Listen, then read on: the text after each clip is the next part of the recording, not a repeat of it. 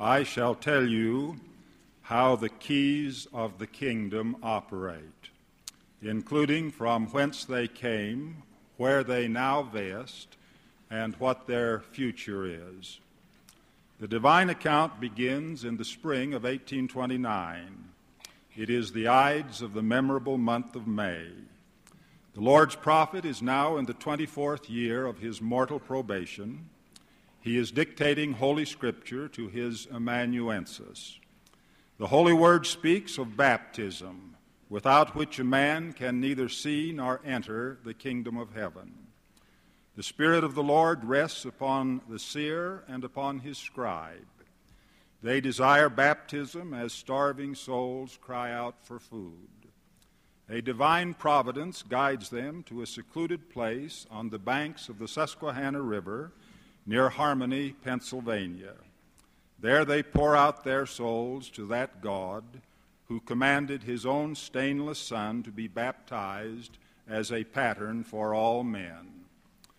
Then comes the miracle. The heavens are rent, an angel comes down from celestial heights to commune with his fellow servants in mortality.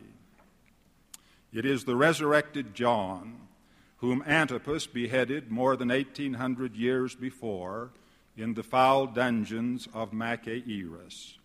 It is that John, the only child of a priestly Zacharias and a sainted Elizabeth, who had himself been ordained by an angel when but eight days of age to overthrow the kingdom of the Jews.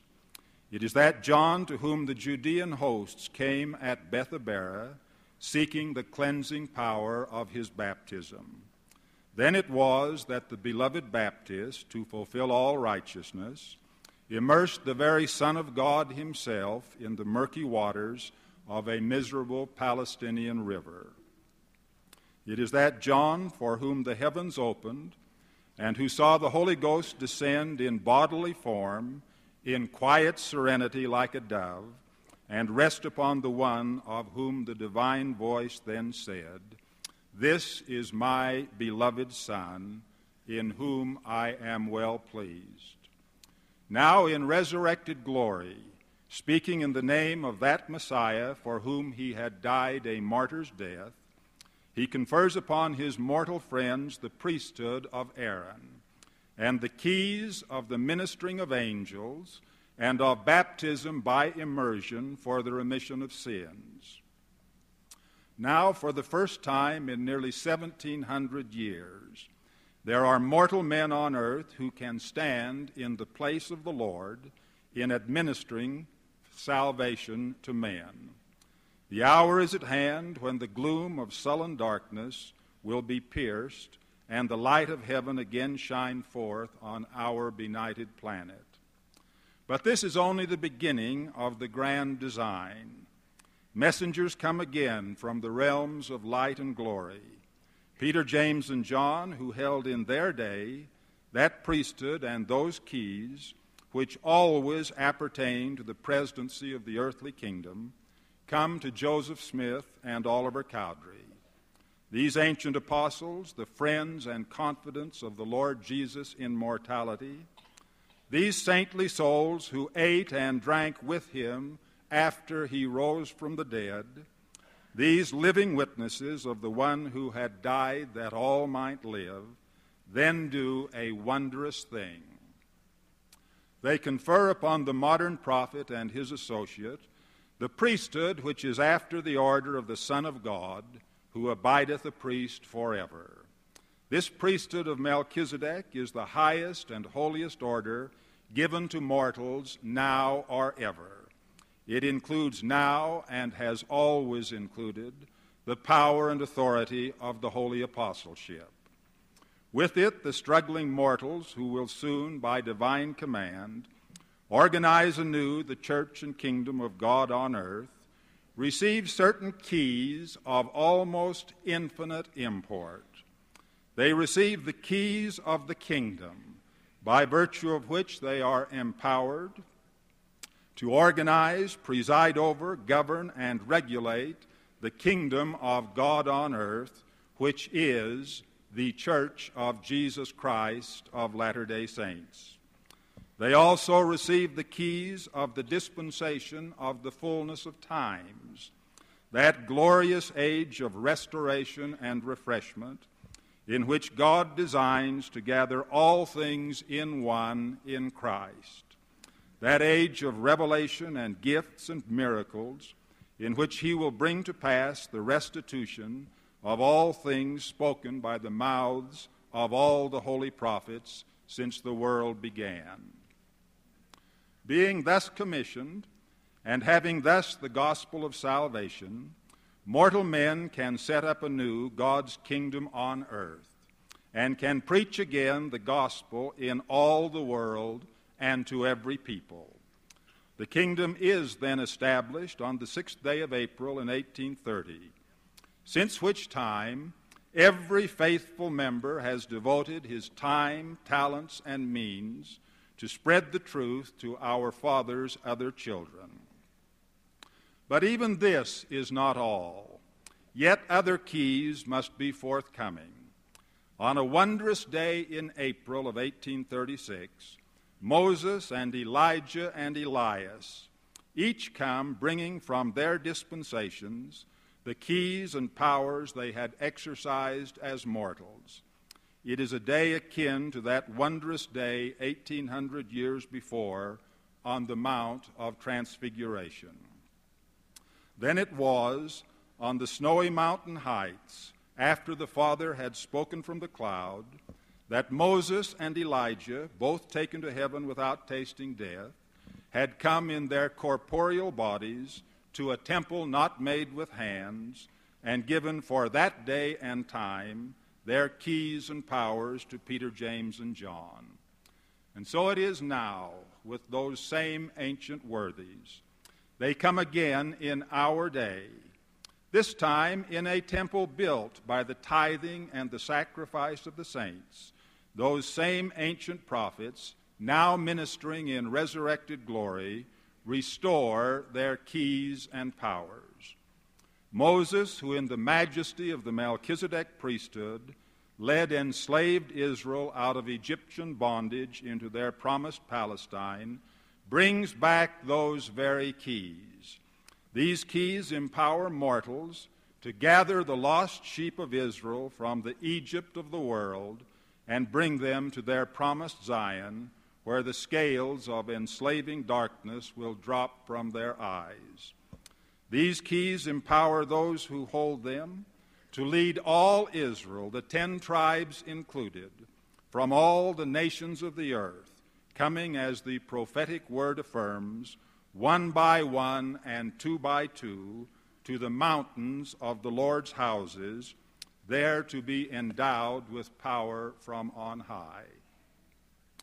The man Elias brings back the gospel of Abraham the great Abrahamic covenant, whereby the faithful receive promises of eternal increase, promises that through celestial marriage their eternal posterity shall be as numerous as the sands upon the seashore or as the stars in heaven for multitude. Elias gives the promise, received of old by Abraham, Isaac, and Jacob, that in modern men and in their seed all generations shall be blessed. And we are now offering the blessings of Abraham, Isaac, and Jacob to all who will receive them.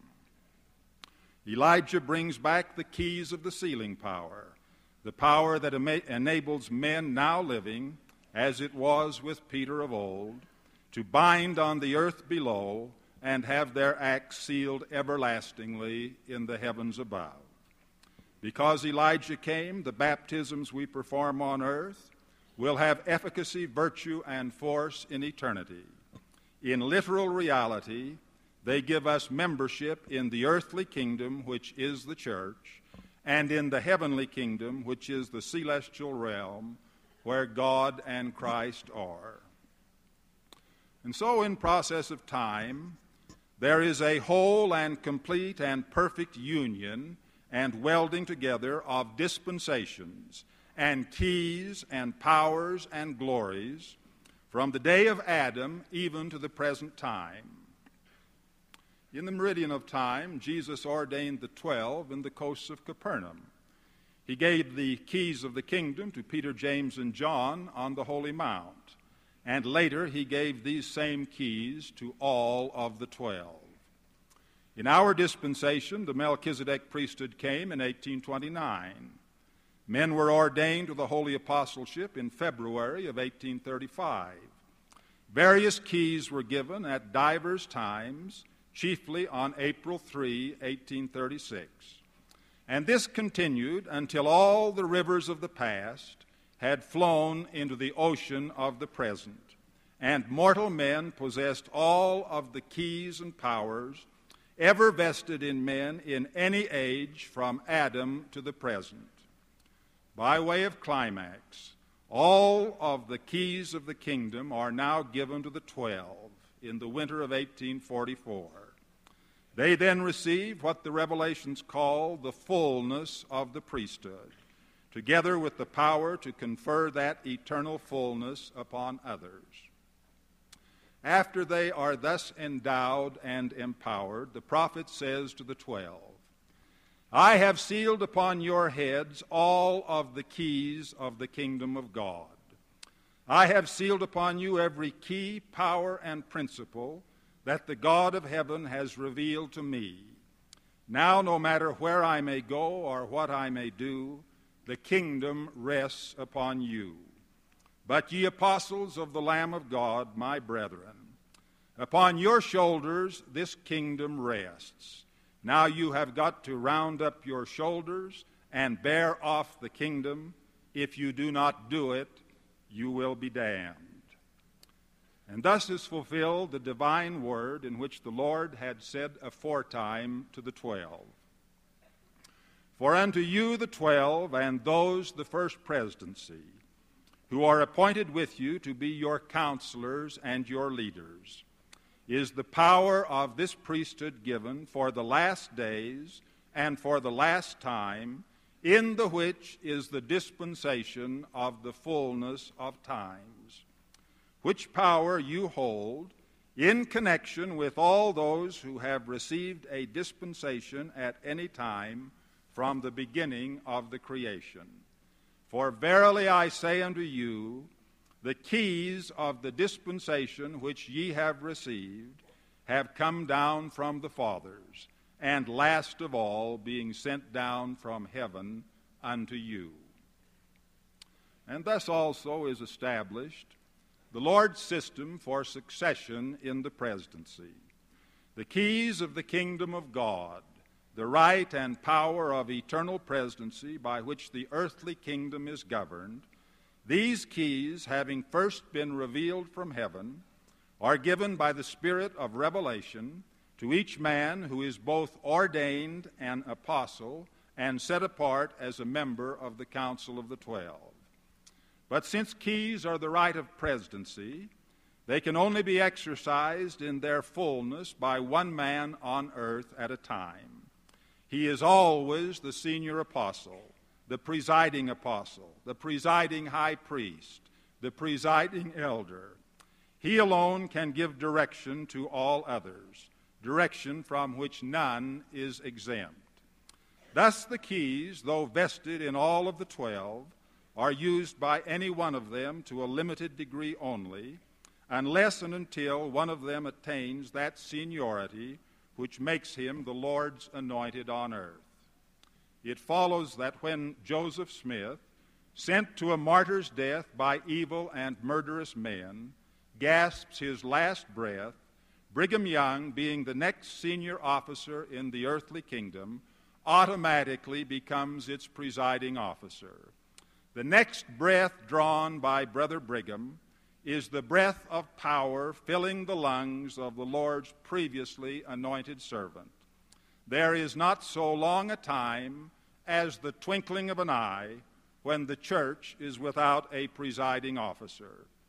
When President Kimball is called home to report the labors of an oh so grand and successful ministry, the keys will pass in an instant suddenly to another apostle of the Lord's choosing. And thus, this system of divine succession will continue until the coming of the Lord Jesus Christ in the clouds of glory to reign personally upon the earth. We need not fear for the future. This is the Lord's work, it is His kingdom, and He governs its affairs as He chooses. The keys, having been committed to man on earth, are now vested in those of His own choosing. And as the Lord lives, and as Christ is true, and as truth will prevail, I testify that this work shall roll forward until it fills the whole earth, and until the knowledge of God covers the earth as the waters cover the sea. Now, this testimony I bear for myself and for all the faithful elders of the kingdom, and for all the sainted sisters who stand so valiantly at their sides, and above all, I do it in the sacred and holy name of the Lord Jesus Christ. Even so, amen.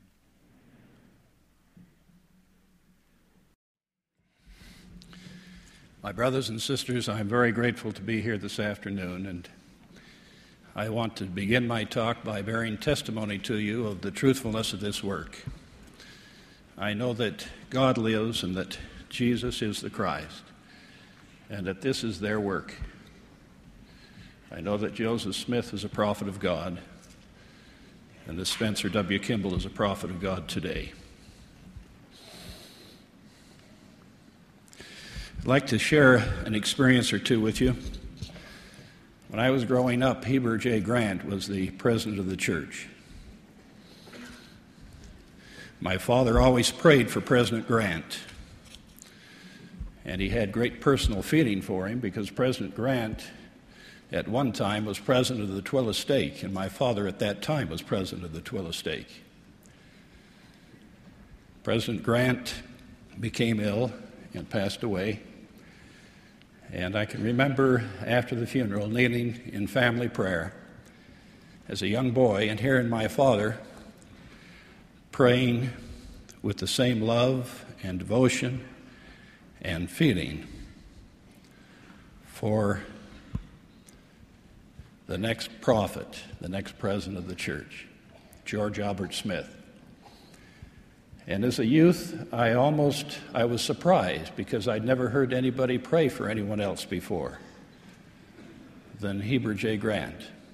And I felt almost a little cheated, like my father was turning away from a good friend. But uh, as the time went on, through that experience and other experiences, he taught me a very valuable lesson. And that was that he had great love and appreciation for President Grant, and that would never change. But in his heart, I realized that he had saved his greatest love and his greatest loyalty for his God and who God would send, he would sustain and uphold and pray for and embrace. Not very long ago, my family and I had the opportunity to preside over the Sydney, Australia mission. I'd come out of the missionary department, and uh, I suppose my missionary views were very conservative. At any rate, as we began our work in the Sydney Mission, we had some modest but good successes, and I felt comfortable about, about what we were doing. Until President Kimball came to see us.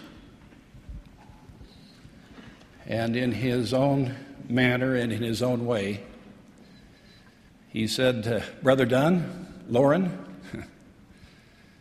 he said, We all must lengthen our stride. And I got the message.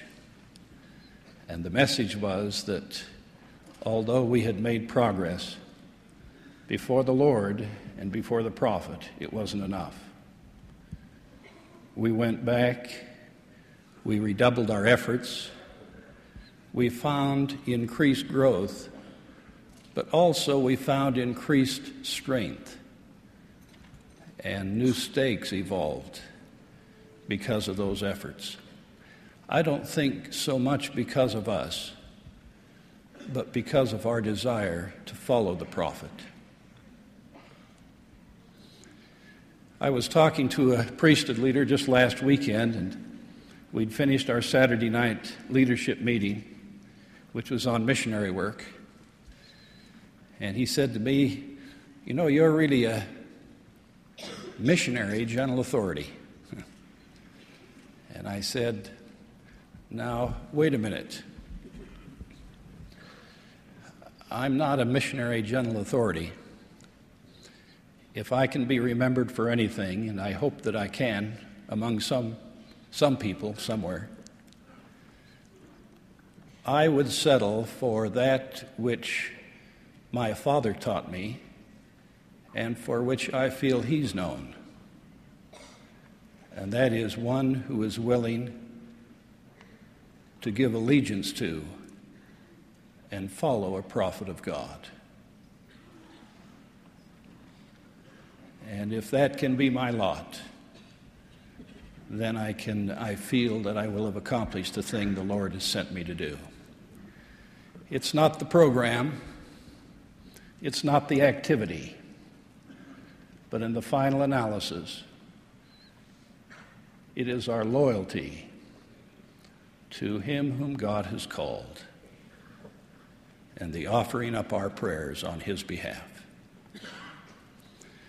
There's a scripture that goes this way He that receiveth a prophet in the name of a prophet receives a prophet's blessing. I've come to realize the literalness of that.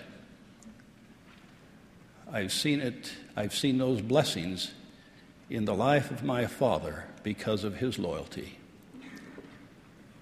I would like those blessings in my life, and I would like to see those blessings in the life of every Latter day Saint.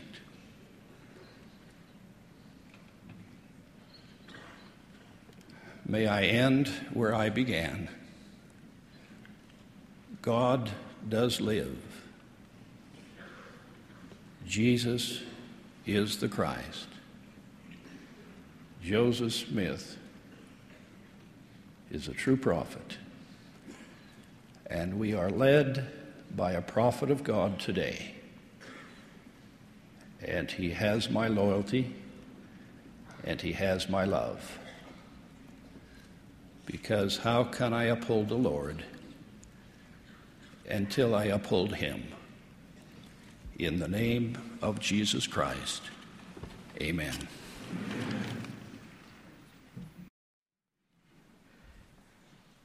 My beloved and wonderful brothers and sisters, I seek an interest in your faith and prayers these few minutes that I stand before you.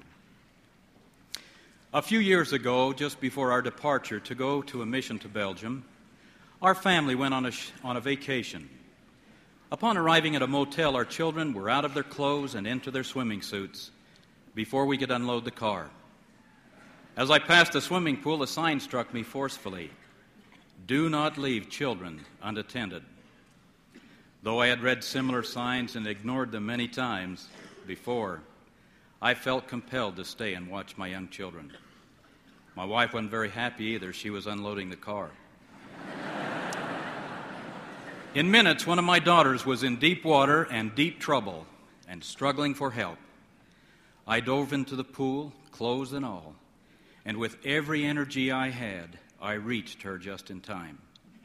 I recognized that frantic yet unspoken call for help that day, and I will never forget it. There are basic needs of people that are not always so obvious as this experience, but they are there, and their nearly inaudible voices are there if we can and if we will hear. Signs and silent voices everywhere that say, I feel that I, there is something somewhere that I need that will give me peace, that will comfort and let me know my life has purpose and importance, that I belong. A few years ago, a psychiatrist, Dr. Henry Link, after going through years and years of study and thousands of cases, found, though he had not been a Christian, that the gospel of Jesus Christ was the single greatest influence to make people happier, more successful, and healthier. So impressed was he by what he learned that he became a devout follower of the gospel of Jesus Christ. And he wrote a book entitled The Return to Religion. As I've thought about this, I think of the statement of a Savior. By every word that proceeded forth out of the mouth of God, men began to exercise faith in Christ, and thus by faith they did, they did lay hold upon every good thing. Brothers and sisters, it is this knowledge from heaven contained in the restored gospel of Jesus Christ and that our total implicit faith and adherence to it that we meet the basic needs of people. Everyone has a need to belong. A new little puppy at our home barked endlessly the first week because it missed its mother. And when any one of us would pick it up, it felt secure, wanted, that it belonged, and it stopped barking. As a fifth grader years ago, I felt desperately a need to belong. And just being on a baseball team with a uniform created that security, that belonging for me. The gospel of Jesus Christ can answer this great need for every man, woman, and child upon this earth, every family, every single person. Everyone one who joins his church immediately belongs, no matter who he is or where he is. There is a brotherhood that goes beyond national and linguistic borders, and, and it ties all men together. The truths of the gospel, the brotherhood and the sisterhood of the gospel, and active participation in it satisfies these belongings and can overcome all barriers. I remember a story recounted during World War II when a German Latter day Saint soldier was struck by an American bullet and lay perilously ill, he told his leader, Please take a white flag and go to the other side and see if there's a Mormon elder who could administer to me. What a bizarre request in a war of two mortal enemies. But seeing his condition and anxious to satisfy what appeared to be his last request, he took the white flag, went across the enemy line, and asked for a Mormon elder. One was found, and he, with the German, crossed the other enemy line, and he laid his hands upon that brother's head and commanded, in the name of the Lord, that he remain alive until help could be had. This sense of belonging is fulfilled by the gospel of Jesus Christ, first to our Father in heaven, and then to our family, which can be an eternal unit, and then to members anywhere upon this earth. A few years ago, a retired couple, the Krugers, moved west to spend their last years. They went by bus and stopped in Provo, Utah for a while. They had no particular destination in mind, and when they got to Provo, they took a cab and rode around the area. And they liked what they saw and felt. And the very next day, bought a, bought a home there. They came from a large city in the Midwest, and though they had lived in the same home for 42 years, they knew nearly no one.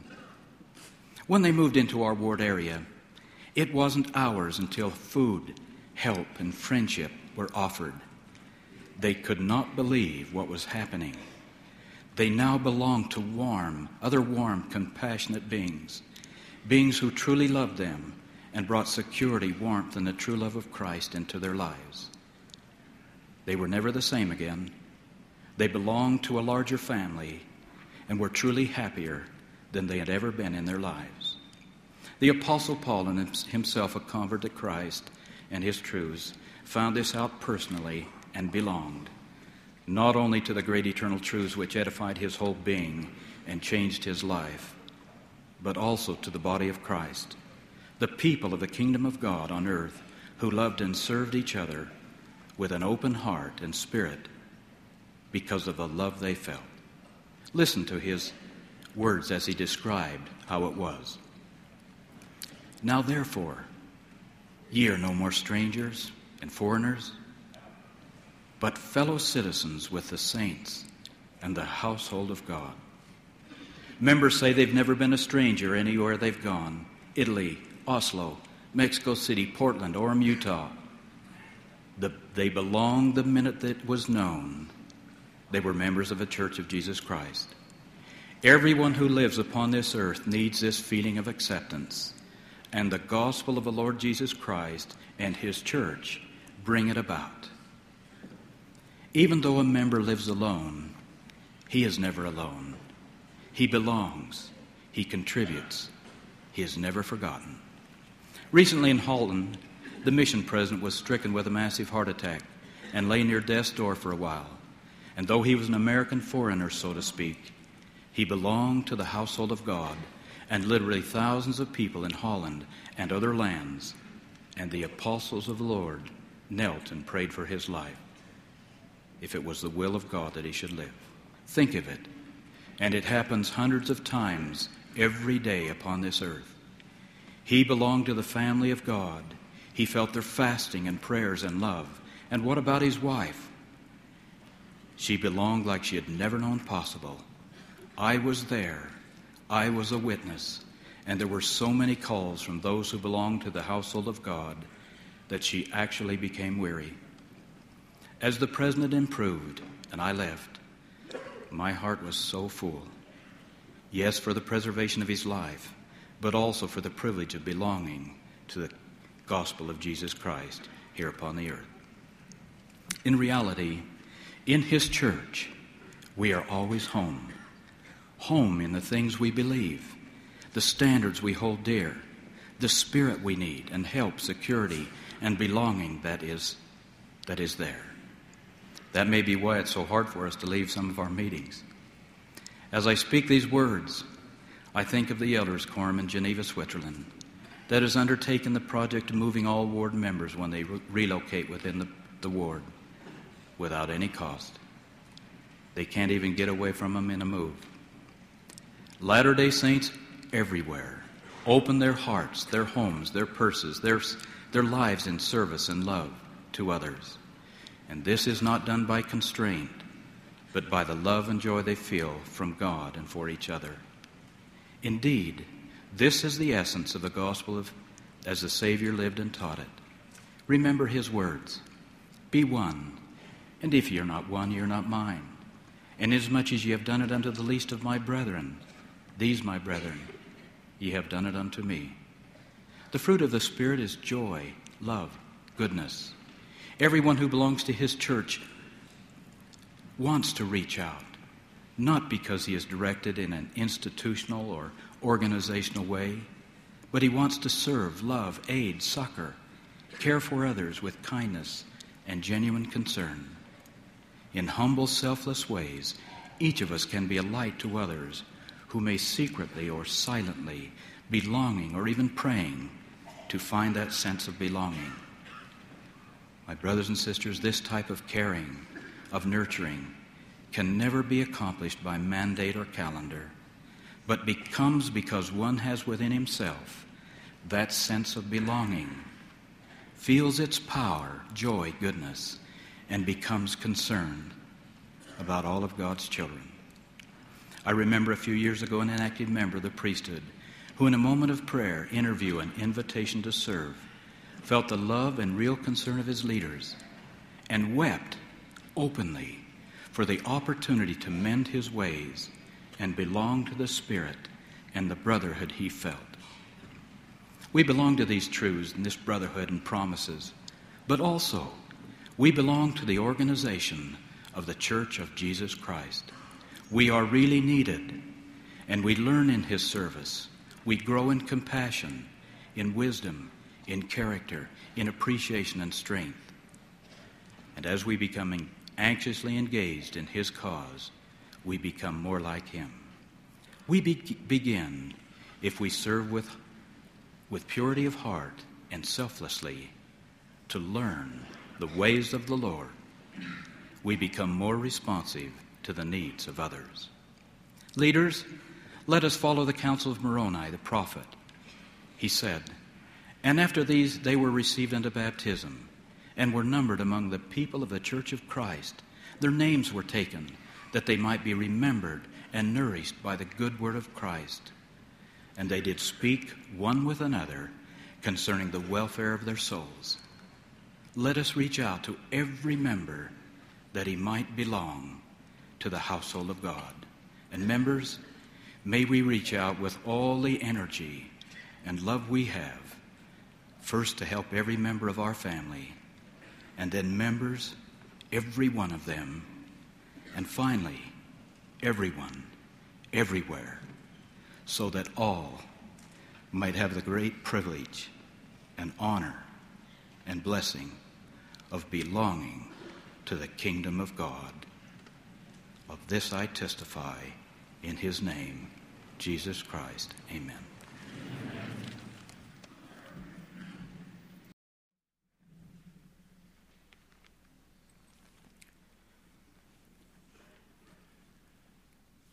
Will a man rob God?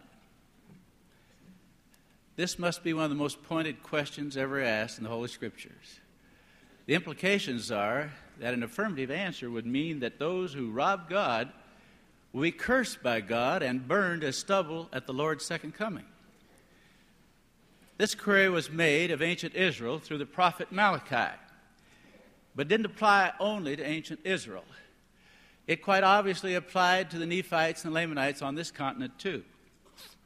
For the resurrected Lord repeated it to them when he visited them in about 34 AD. I presume that modern Israel is also included in the same injunction. For sure, the Lord used almost the same words when he warned of the burning that would precede his second coming, and tithing seems to be the critical judgment criterion. And uh, on the other hand, those who do pay their tithing, give the Lord his tenth, are promised the windows of heaven will be open to them, and their blessings will exceed their ability to receive. Further, the Lord will rebuke the devourer for their sakes, and he shall not destroy the fruits of their ground. This is a blessing of great magnitude. Obedience to the commandments of the Lord includes the important commandment of tithing and brings many blessings. We do not know always how the Lord will bless us. For example, the possibly the following experience, which is common to most of us, might serve to illustrate. Have you ever been following a slowpoke car who's doddering along with a driver looking at everything along the way? And you know if he doesn't speed up, you're never going to get through on that green light. But then he does speed up just enough to get through on the yellow light, and you have to stop. This has a great tendency to test the patience. Sometimes we even start thinking rather derogatorily about him as he drives away. However, it just may be that the Lord is protecting us from an accident two miles down the road because we stopped at that light even though we did it reluctantly. If you entertain these kind of thoughts, it may have a tendency to uh, make you thankful rather than uh, angry or irate. And this has a, a great uh, benefit to your digestion. I had this principle very vividly impressed on me one day a long time ago. I was living back in Virginia at the time. And one beautiful fall day, I drove out into the country to pick up some walnuts. There were 16 stop signs between my home and the very, very heavily wooded lane where I turned in to get those walnuts. I stopped 15 times. The last stop sign was way out in the country. I could see in both directions. There were no other cars in sight. I thought to myself, why should I stop? Stop signs are to protect people but I'm the only one around. So why stop?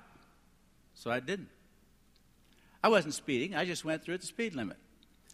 When I reached the heavily wooded lane, I found I couldn't see around the corner. It's that way back there in Virginia. So I slowed down and turned in. Just as I did, there was another car coming out the lane. And because we couldn't see each other, we ran together at about five miles per hour.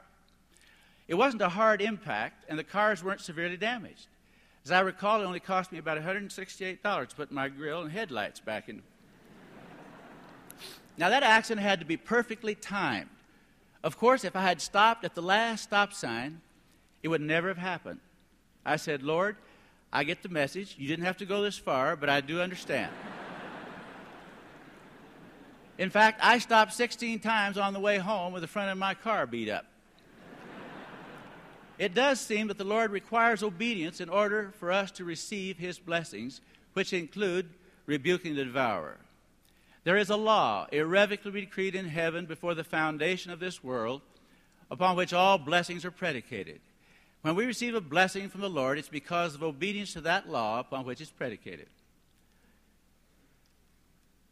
This could reach even to a stop sign, too, I suppose.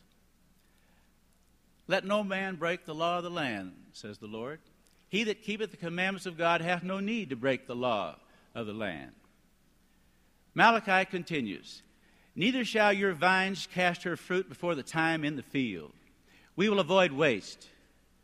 And all nations shall call you blessed, for ye shall be a delightsome land, saith the Lord of hosts. It is a fact that we even look better when we pay tithing. There's a blessing that comes into the heart of the tithe payer that even reflects in his countenance many times. Then the Lord seems to lament somewhat.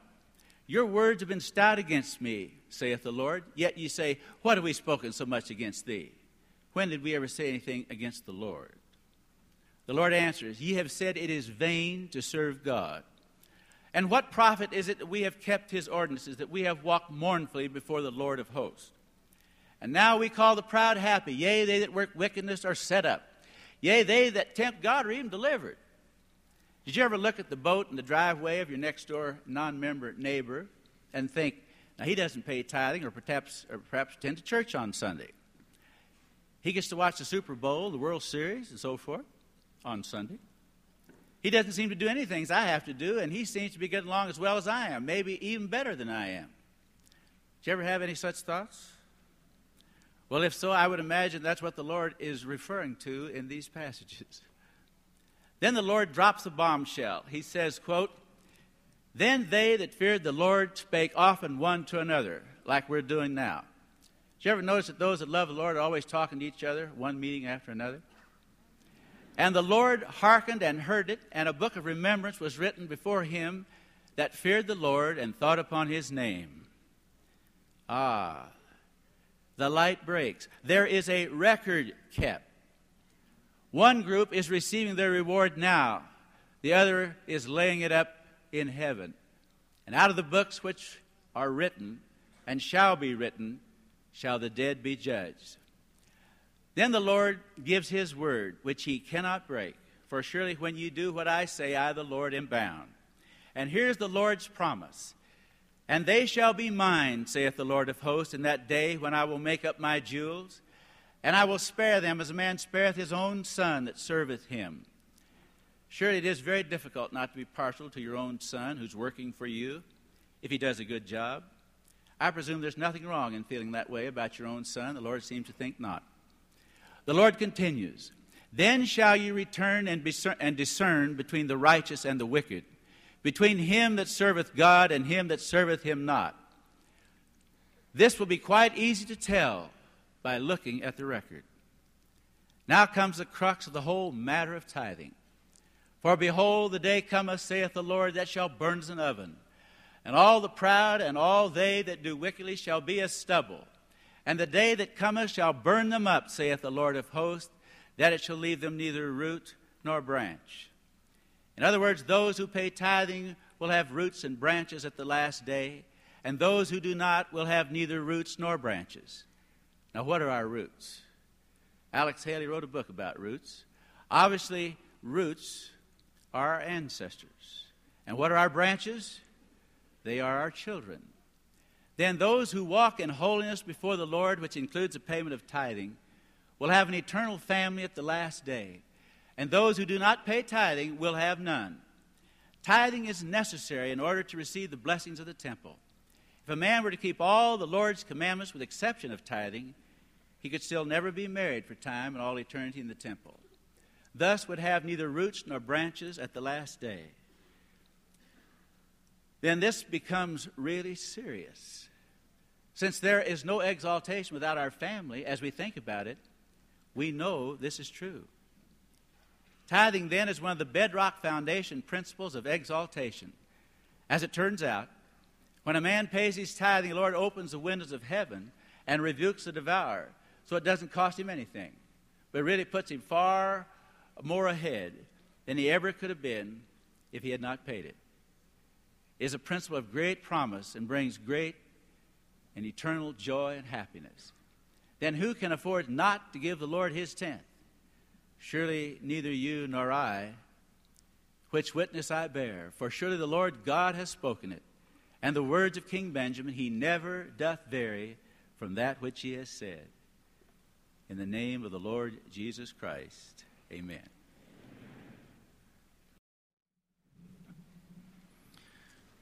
William Shakespeare was insightful when he wrote, All the world's a stage, and all the men and women merely players. Let me set the stage for a drama that is not fiction, but is reality. The drama is founded upon certain facts. It is a fact that God lives. It is a fact that Jesus Christ was and is the divine being. It is a fact that the Father and the Son appeared to Joseph Smith in the sacred grove. It is a fact that Joseph Smith was a prophet of God. It is a fact that God revealed his will through his prophets in biblical days and that he does so today. The script for this drama was written before the world began. The script writer has revealed clues about future scenes to individuals who have shared them with all who would listen. For example, 2,600 years ago, one of the important characters in the drama was shown some scenes of what shall be in the latter days. Daniel the prophet was shown the interpretation of King Nebuchadnezzar's dream from which he related. And in the days of these kings, referring to the latter day scenes, shall the God of heaven set up a kingdom which shall never be destroyed. And the kingdom shall not be left to other people, but it shall break in pieces and consume all these kingdoms, and it shall stand forever. The scenes relating to these clues are now on stage, front center.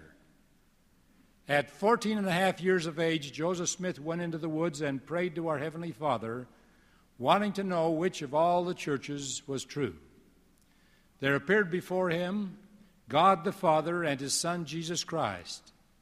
The Father said, This is my beloved Son, hear him. Then Jesus Christ told that 14 year old boy that the true church of God was not on the earth, and that he had been selected to be an instrument in the hands of God in restoring the church of Jesus Christ and the true principles of the gospel of Jesus Christ. In the scenes following, the God of heaven set up a kingdom about which Jan- Daniel the prophet said, shall never be destroyed.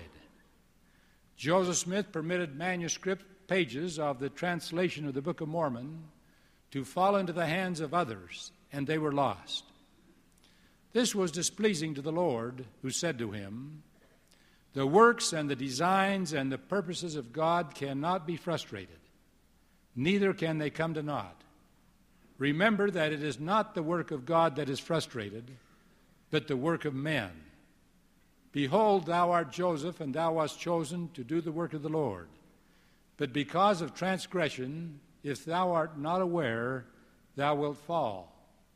Had Joseph not measured up, the Lord would have made a change in the cast by appointing another to take his place.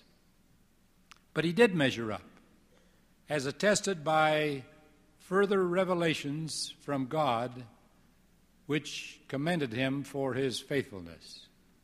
The Lord said that this kingdom, which would be established in the latter days, shall never be destroyed. We needn't question whether this church that God has set up is going to fail.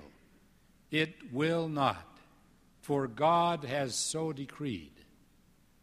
Daniel further prophesied that the kingdom shall be, not be left to other people.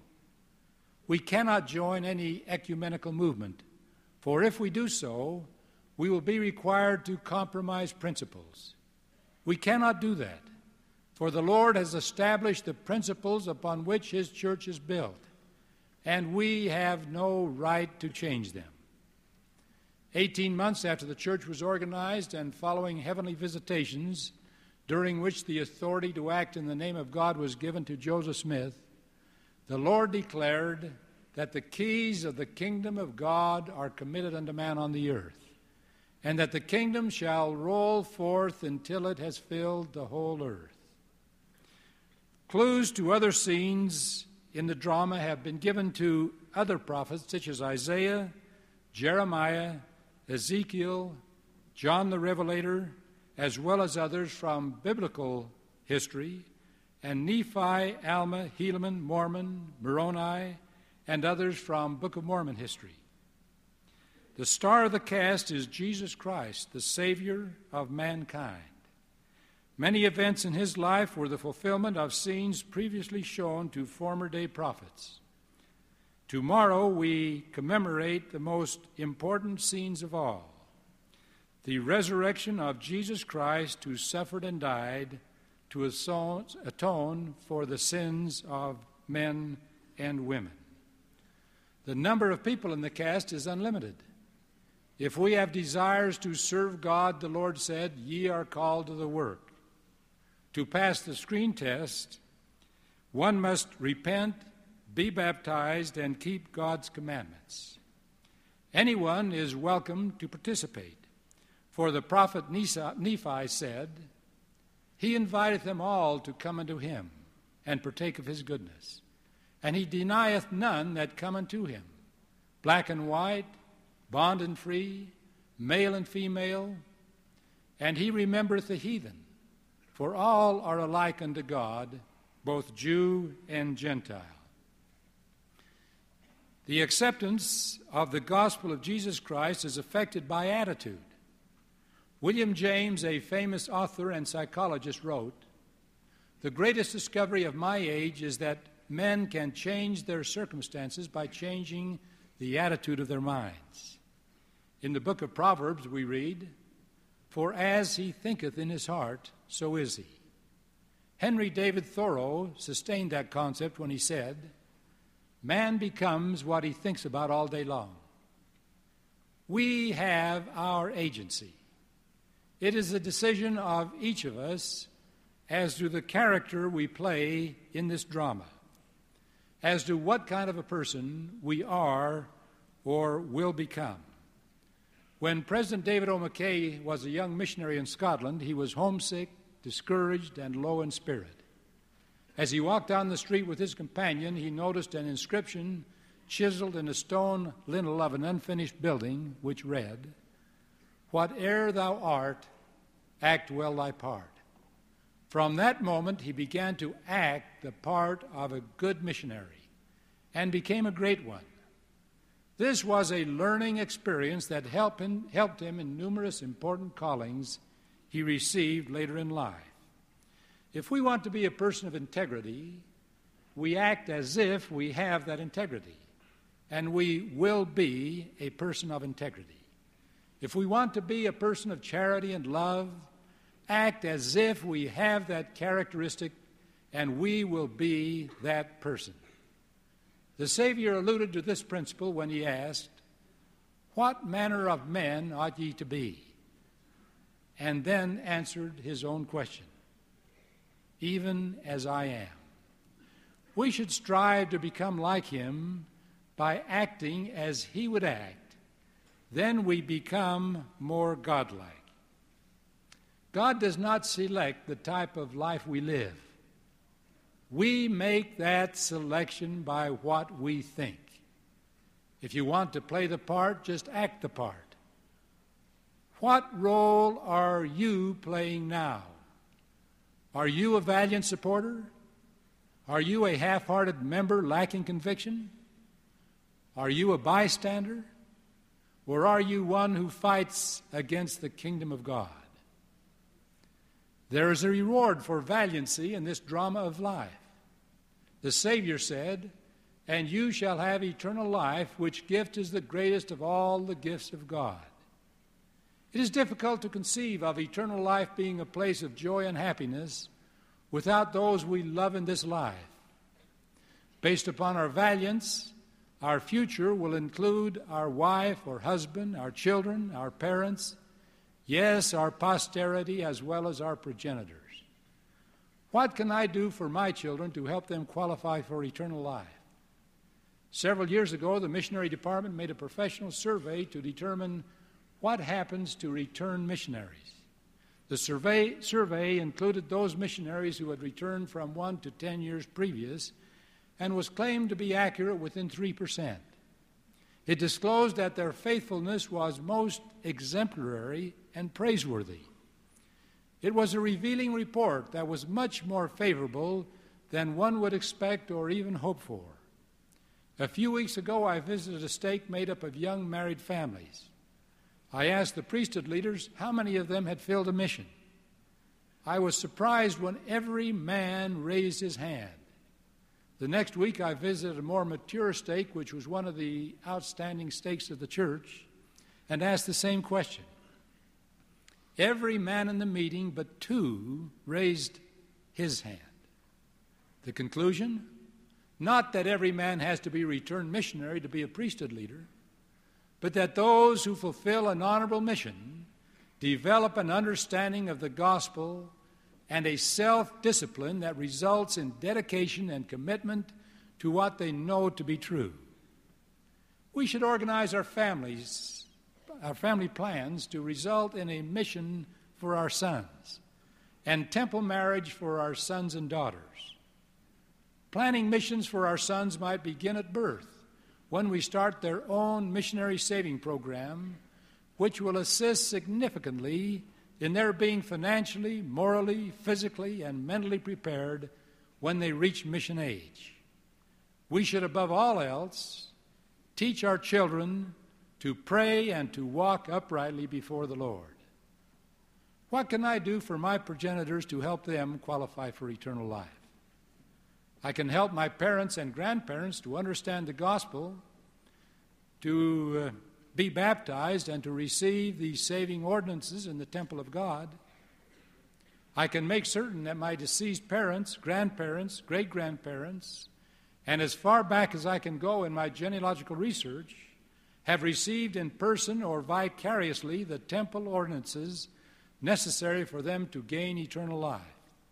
By doing these things for our posterity and for our progenitors, a forever family can be established, resulting in a dynasty of righteous lives that will bring joy and happiness in this world and eternal life in the world to come, even immortal glory. The final scene of this great drama is near at hand.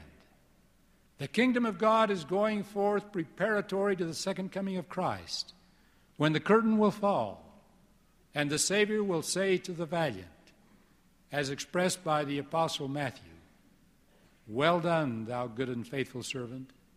Thou hast been faithful over a few things. I will make thee ruler over many things. Enter thou into the joy of thy Lord. And thus the kingdom of God will continue forever through the eternities to come. As the prophet Daniel said, and it shall stand forever.